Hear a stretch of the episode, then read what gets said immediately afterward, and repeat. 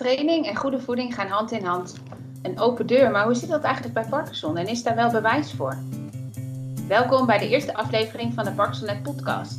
Een podcast waarin we multidisciplinair een actueel onderwerp gerelateerd aan de ziekte van Parkinson en Parkinsonisme bespreken. Leuk dat je luistert.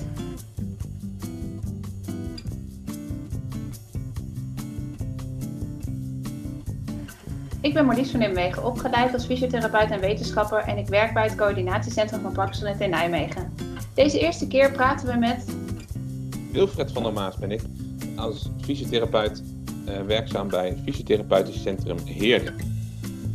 En ik ben Karin Overbeek en ik werk als diëtist in de eerste en de tweede lijn bij de zorggroep in Venray. Vandaag bespreken we met Wilfred en Karin een artikel dat eind 2019 verscheen in het toonaangevende tijdschrift Neurology.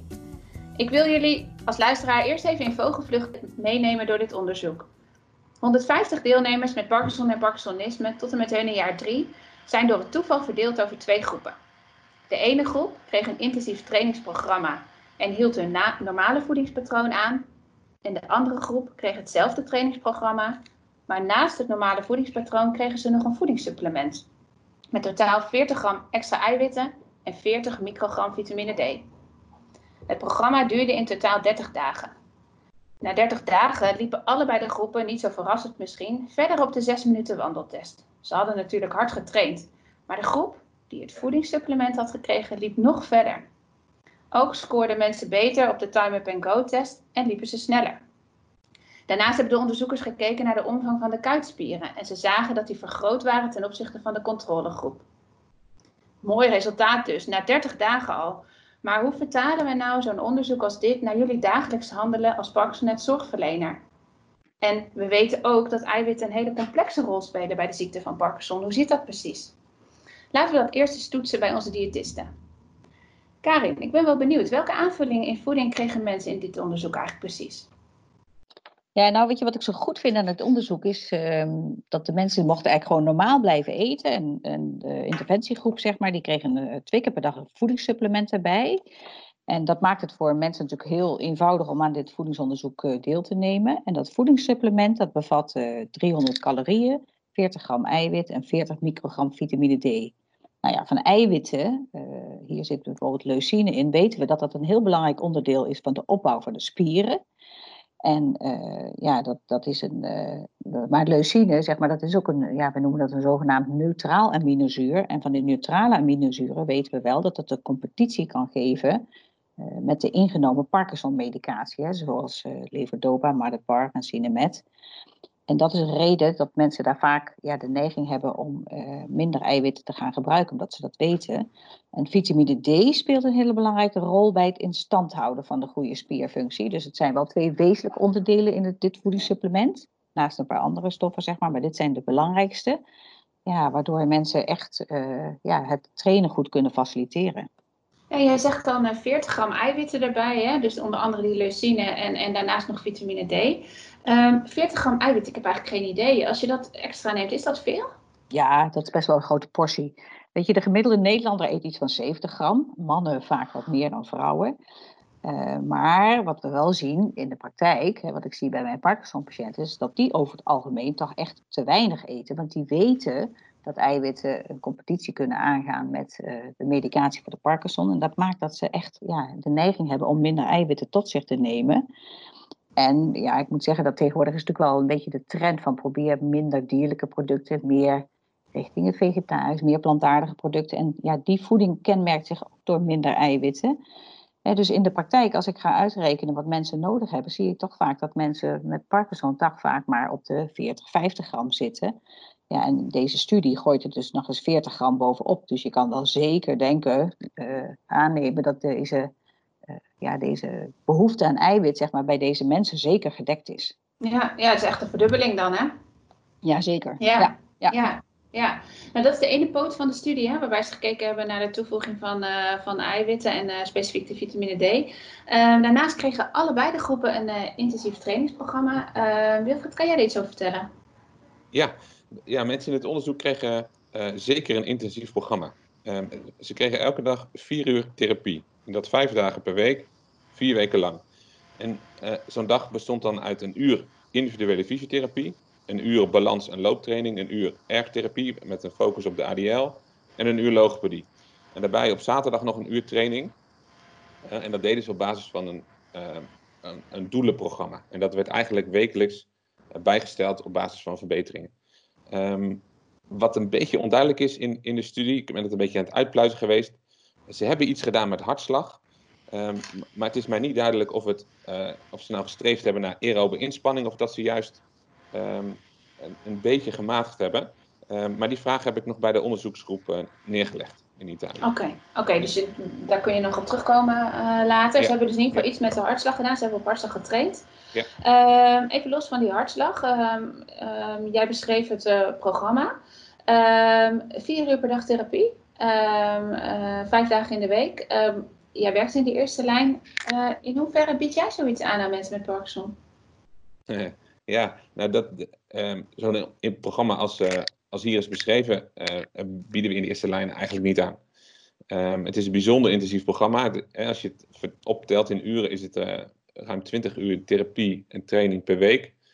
Um, nou, ik denk dat we in Nederland die omvang, um, ja, ik weet het niet helemaal precies, maar ik denk bijna alleen in de revalidatiesetting kennen. En binnen de eerste lijn um, is het en het organiseren en, en ook de duur van de therapiesessies, en een uur fysiotherapie in plaats van een half uur. als er, ja, is, is gewoon ook, als het gaat over vergoeding, is gewoon geen haalbare kaart. Nee, dat is helder. Nee, dus je zult, als je dit wil vertalen naar je dagelijkse praktijk, uh, uh, naar andere mogelijkheden moeten zoeken. Ja, ja, ja zeker. Nee, dan moeten we, um, ja, wat dan belangrijk is, dat we, uh, kijk, intensiteit is iets wat, ik, ik denk dat dat een les is die we hieruit kunnen leren uit deze studie.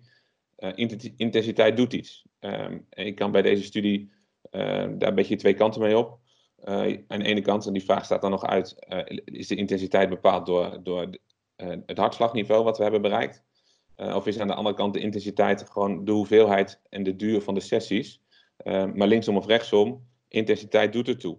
en ik denk dat de uitdaging is als je mensen niet zo intensief fysiotherapie kan geven, um, zul je toe moeten naar begeleiden, coachen, toerusten.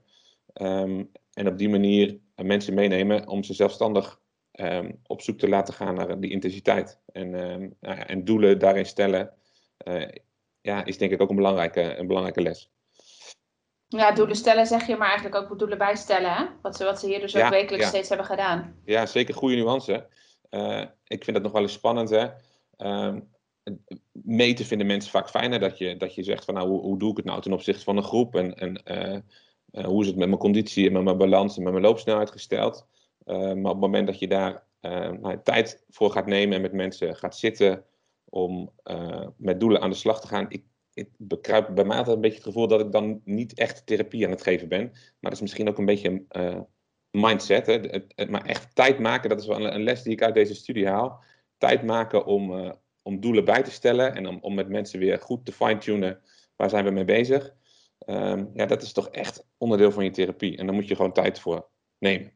Ja, en dan bedoel je eigenlijk ook gewoon dat niet te doen terwijl iemand op de loopband op de fiets zit, maar daar gewoon eventjes echt tijd voor te nemen door er even staan voor te gaan zitten. Ja, en dus de verwachting van iemand ook uh, managen daarin, dat, dat je dus een half uur besteedt aan het bespreken van doelen en niet zozeer aan trainen. Dat, dat is wat ik je hoor zeggen, ja. Ja, ja, ja. ja. Wat ik nog wel, um, en daar ben ik eigenlijk wel benieuwd naar jouw idee, hè, wat, je, wat je ziet, um, hè, zo, zo, zo specifiek als bij Karin misschien um, de eh, de suppletie wordt beschreven in grammen en in, eh, eh, het, in, in hoeveelheden. Nou ja, balans en looptraining is, is misschien iets wat, wat diffuus is. Hoe kijk je nou als wetenschapper naar, zo'n, naar de invulling van zo'n, zo'n trainingsprogramma? Hoe, ja, hoe zien oefeningen eruit? Hoe, hoe, wat hebben ze gedaan? Ja, is, is het dan niet. Uh, ik vind de vertaalslag naar mij in de praktijk misschien een beetje vaag. Snap je mijn vraag? Ja, zeker. Ja, ik, ik denk dat je iets aanraakt wat voor uh, interventieonderzoek bij de fysiotherapie een, een heel lastig item is en blijft eigenlijk. Het is vaak een beetje een black box en precies wat je zegt. Bij de diëtisten wordt het dan in dit geval omschreven tot, tot in microgrammen aan toe. En hoezeer ze hier ook best de interventie hebben beschreven als het gaat over de, de therapie. Blijft het inderdaad beschreven als in we doen looptraining en we doen balanstraining. En dan weet jij eigenlijk nog steeds niet wat je nou letterlijk voor oefeningen moet doen.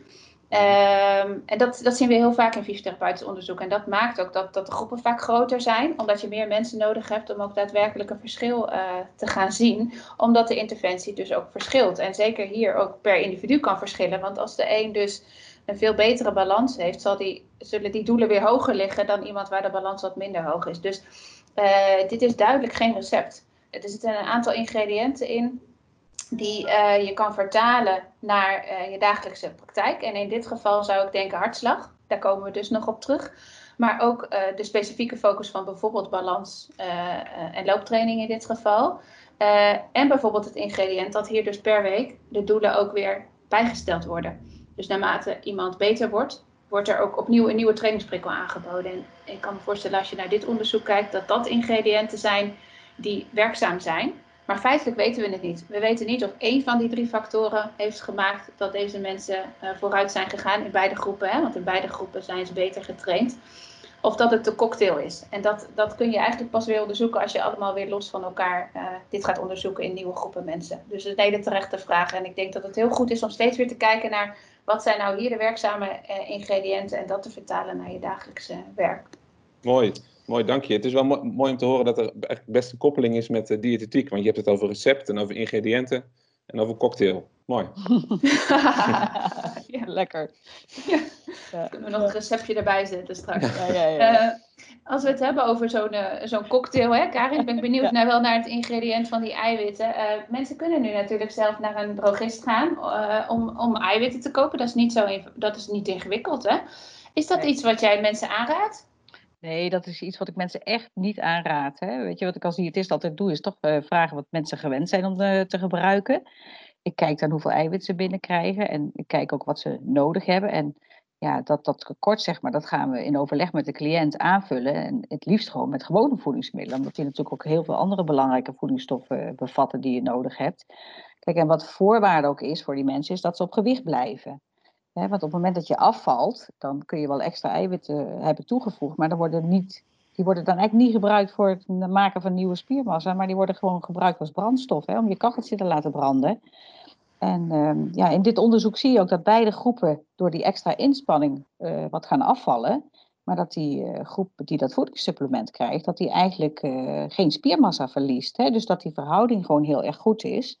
En, en, dat is ook altijd de reden dat ik tegen mensen zeg van ja, weet je, je kunt wel extra eiwitten nemen, maar je moet het ook echt naar de spieren toebrengen. Dus we hebben elkaar ook heel hard uh, daarin nodig.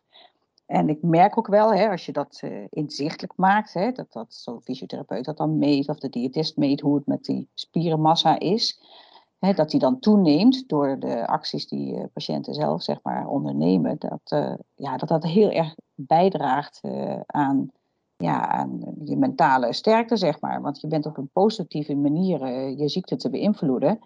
Kijk, en ik denk dat ook voor deze groep, hè, die, die zo'n periode heel hard traint. Hè, ik merk wel eens als mensen zo'n traject hebben gehad, dat ze er ook wel een beetje klaar mee zijn als ze dan weer naar huis mogen. Maar ze hebben wel gezien van, hé, hey, dit kan ik ermee. Hè? Het heeft gewoon zin dat ik dat, uh, ja, als ik meer een periode intensief aan de gang ga, of, of let beter op mijn voeding, dat ik dan positief mijn ziekte kan beïnvloeden. Dus die, die klik, zeg maar, die pakken mensen altijd wel op uh, naar zoiets. Hè? En dat nou, maar kan me ook echt van alles bij voorstellen hoor. Want in ja, het moment zeker. dat je merkt dat je verder gaat lopen of dat je spiermassa toeneemt, ja. Uh, ja, en ik hoorde jou even tussen neus en lippen door zeggen van mensen vallen iets af. En dat is uh, door zo'n trainingsprogramma misschien heel logisch, maar feitelijk ja. heel vaak niet iets wat we bij Parkinson graag zien. Hè? Nee. Dus op het moment nee. dat je wel ziet dat die spiermassa toeneemt, ja, dat is natuurlijk de grootste beloning die je kan krijgen na zo'n trainingsprogramma. Ja. ja, zeker. Dat je echt goed kijkt van hoe is jouw gewicht dan opgebouwd. Kijk, en mensen wegen zelf alleen maar thuis op de weegschaal. En dat kan dan een heel vertekend beeld geven. Ja. En ik denk wat je, waar je wel voor naar de drogist mag lopen, is uh, advies om uh, vitamine D aan te vullen. Hè, zoals de Gezondheidsraad het adviseert. Want vitamine D heb je nodig voor het ondersteunen van die spieren, maar ook voor je botmassa zeg maar, op peil te houden. Ja, ja dus, dus eigenlijk zeg je van nou, vitamine D is zeker, dat is natuurlijk ook onderdeel van deze interventie. Hè? Dat, dat ja. is zeker wel te adviseren om ja. uh, voor mensen met Parkinson te gebruiken. Ja, zeker. Ja, ja. Hey, jij noemde net uh, mooi van we hebben elkaar eigenlijk nodig. Daarmee doelde je volgens mij op de fysiotherapeut en de diëtist. Van uh, ja, we moeten die, die eiwitten ook uh, naar de spieren brengen. Hè? Ja. Uh, ik ben eigenlijk wel benieuwd, Wilfred. In hoeverre doe je dat in je dagelijks werk optrekken met een diëtiste? Ja, ik word wel een beetje geprikkeld, moet ik zeggen. Ik, wat ik wel vaak vraag, um, is, is, is of het eten mensen nog smaakt en of mensen afvallen of, of dat hun gewicht een beetje stabiel is, het verloop van het gewicht. Dat zijn wel vragen die ik stel in de anamnese. Ehm, maar ik moet eerlijk zeggen dat ik ehm, wel weer een beetje, wat ik zei, geprikkeld werd. Ik dacht, uh, Karin, misschien de vraag aan jou. Moeten wij niet gewoon, als het gaat over trainen, altijd samen optrekken? moeten we niet altijd daarin een start maken? Nou ja, Wilfred, ik denk dat dat heel mooi zou zijn. Hè? Want ik denk dat het, het is heel goed dat je vraagt naar het gewicht, maar ook het gewichtsverloop. En, en ja, wat wij ook altijd vragen is, wat, wat willen cliënten daar zelf mee? Hè? Want ik kan wel vinden dat iemand niet meer mag afvallen, maar als diegene denkt van yes, nou lukt het me eindelijk, weliswaar door de Parkinson, maar dan vind ik het wel prima zo. Dus dat, dat, dat afstemmen van die doelen, dat is super belangrijk, ook de, voor de diëtist, zeg maar, voor het gewicht. En, ehm, nou ja, en dat kan je natuurlijk bij het starten van de, de, therapie zeg maar, doen. Maar ook op het moment dat je denkt, uh, merkt van hé, hey, er zit geen progressie zeg maar, uh, in, in de trainingen. Ja, en, je krijgt dan signalen dat, die, dat mensen moeite hebben of dat eten niet zo smaakt. Ja, dan dat is ook zeker een moment dat je naar, naar een diëtist kunt verwijzen. En dan kan de diëtist samen kijken van god, lukt het die cliënt om alles ja, zeg maar tot zich te nemen. En zitten daar voldoende eiwitten in en zitten daar voldoende calorieën in want het is niet, ja, one, ja, ik heb niet één recept voor al die cliënten. Hè. Het is echt wel maatwerk. En uh, dus vandaar dat we die cliënten ook vaak uh, ja, individueel willen begeleiden. En uh, ik moet zeggen dat ik zelf het gezondheidscentrum waar ik werk zit een trainingsgroepje voor mensen met de ziekte van Parkinson één keer in de week. En ik, na afloop loop ik daar wel eens binnen en dan bespreken we een onderwerpje in algemene zin over voeding. En vaak komen daar dan toch altijd wel vragen over. En, uh, en mensen hebben dan altijd de mogelijkheid om individueel een afspraak te maken. En dat gebeurt dan ook wel. Dus ja. misschien is dat ook een ideetje voor de collega's. Leuk Karin, want inderdaad zijn er natuurlijk veel trainingsgroepen. En ik kan me voorstellen, Wilfred, dat, je, dat jij ook een groepje mensen begeleidt. En nou, een diëtist thuis bij uitnodigen is denk ik in, zowel in de samenwerking uh, tussen de disciplines, maar ook voor mensen kan ook echt een eye-opener zijn. Hè, van waar een diëtist uh, nog meer bij kan begeleiden. Uh, een goed, goed, advies, denk ik, Karin. Wilfred, als jij nog uh, even terugkijkt naar dit artikel, wat is nou uh, de belangrijkste les die jij hebt geleerd? Oh, dat zijn er een paar. Dat zijn er een paar. Ik denk dat een van de eerste lessen, um, eerst we het over gehad, is dat intensiteit een rol speelt. Um, het intensief trainen, oefenen waar het kan. Um, als het kan op hartslagniveau, dan kun je dat goed meten. anders, als, als dat lastig wordt, hè, dat zien we nog wel eens bij mensen met Parkinson dat de hartslag onvoldoende stijgt, uh, dan kun je de borgschaal als maat daarvoor gebruiken. Um, nou, mensen begeleiden ook um, om naast de therapiesessies uh, zelf aan de slag te gaan hè, en daarin ook de intensiteit een rol geven. Um, we hebben het ook gehad over werken met doelen, ook weer een les uh, die eigenlijk constant aanpast. volgens mij is dat ook echt een belangrijke les uit deze studie. En vooral voor mezelf ook weer even een eye-opener. Dat echt tijd maken en, en nou, dat ook goed uitleggen aan de patiënt. Met tijd maken om die doelen naar boven te halen. Uh, en samen gaan zitten en aanpassen. Ja, volgens mij is dat een noodzakelijk onderdeel. Um, en tenslotte, en ik vond het een mooie suggestie van Karen om op die manier ook, ook um, zeg maar laagdrempelig wat informatie te geven. Um, want ja, dat, dat, de, expertise, de expertise van de diëtisten bij training is bij mij een beetje onderbelicht. Eh, ik denk dat het een belangrijke les is. En, ehm, en of op het moment van de start van de training, of misschien wel op het moment dat, je, dat, je, uh, dat het stagneert. Um, we denken dan soms dat het komt um, omdat mensen uh, Parkinson hebben, dat ze niet vooruit gaan. Maar het kan ook gewoon liggen aan uh, verkeerde brandstof of onvoldoende brandstof. En ik denk dat samenwerken hier dus nou, cruciaal is. Ja, dankjewel. Leerzame, Mooie conclusie. Ja, leerzame ja. dingen. Dank jullie wel allebei voor het delen van jullie ideeën. Um, in deze eerste Parkinson podcast uh, spraken we over de aanvulling van eiwitten bij mensen met Parkinson. En ja, de eerste les die we natuurlijk leren is dat al na 30 dagen uh, mensen uh, zichtbaar effect lieten zien. En 30 dagen is natuurlijk eigenlijk relatief hartstikke kort. Um, houd wel in je achterhoofd dat de vertaalslag naar mensen ja, bij jullie in jullie dagelijks werk als Parkinson zorgverlener niet zo één op één te maken is. En bijvoorbeeld onder andere al door wat Wilfred zei dat de intensiteit, en dan bedoel ik met name het zoveel uur per dag uh, therapie aanbieden, dat dat uh, hier eigenlijk niet haalbaar is. Dus je zult dan toch op zoek moeten naar andere vormen. Um, als ik goed naar Karin heb geluisterd, moeten zeker mensen niet adviseren om zomaar naar een drogist te gaan om, uh, om eiwitten te gaan aanvullen. dat je daar de rol van de diëtist echt bij in kan schakelen. En dat zij ook goed kan kijken van goh, op welke manier kunnen we die eiwitten nou praktisch en smakelijk invullen. Um, er zijn nog wel een paar uh, spannende dingen aan dit onderzoek, hè, die, die niet zomaar prijsgegeven worden. Waar ik zelf wel heel benieuwd naar ben eigenlijk, is wat gebeurt er nou na drie of zes maanden? Mensen worden uh, eh, 30 dagen heel intensief gevolgd en begeleid, maar in hoeverre blijft dat effect? En um, kunnen mensen dat ook op een bepaalde manier volhouden? Um, en een andere belangrijke vraag is natuurlijk van, wat gebeurt er als je in een lagere intensiteit gaat trainen, maar wel eiwit toevoegt? Uh, misschien gaan mensen dan ook wel vooruit. Maar wat moet dan de minimale intensiteit zijn? Nou, dat, dat weten we natuurlijk eigenlijk ook niet. Dus er blijven natuurlijk altijd ook nog wat vragen open. Uh, maar toch uh, denk ik dat we hele leuke lessen hebben geleerd die hopelijk jullie als zorgverleners ook weer wat handvatten geven voor je dagelijks werk met mensen met Parkinson.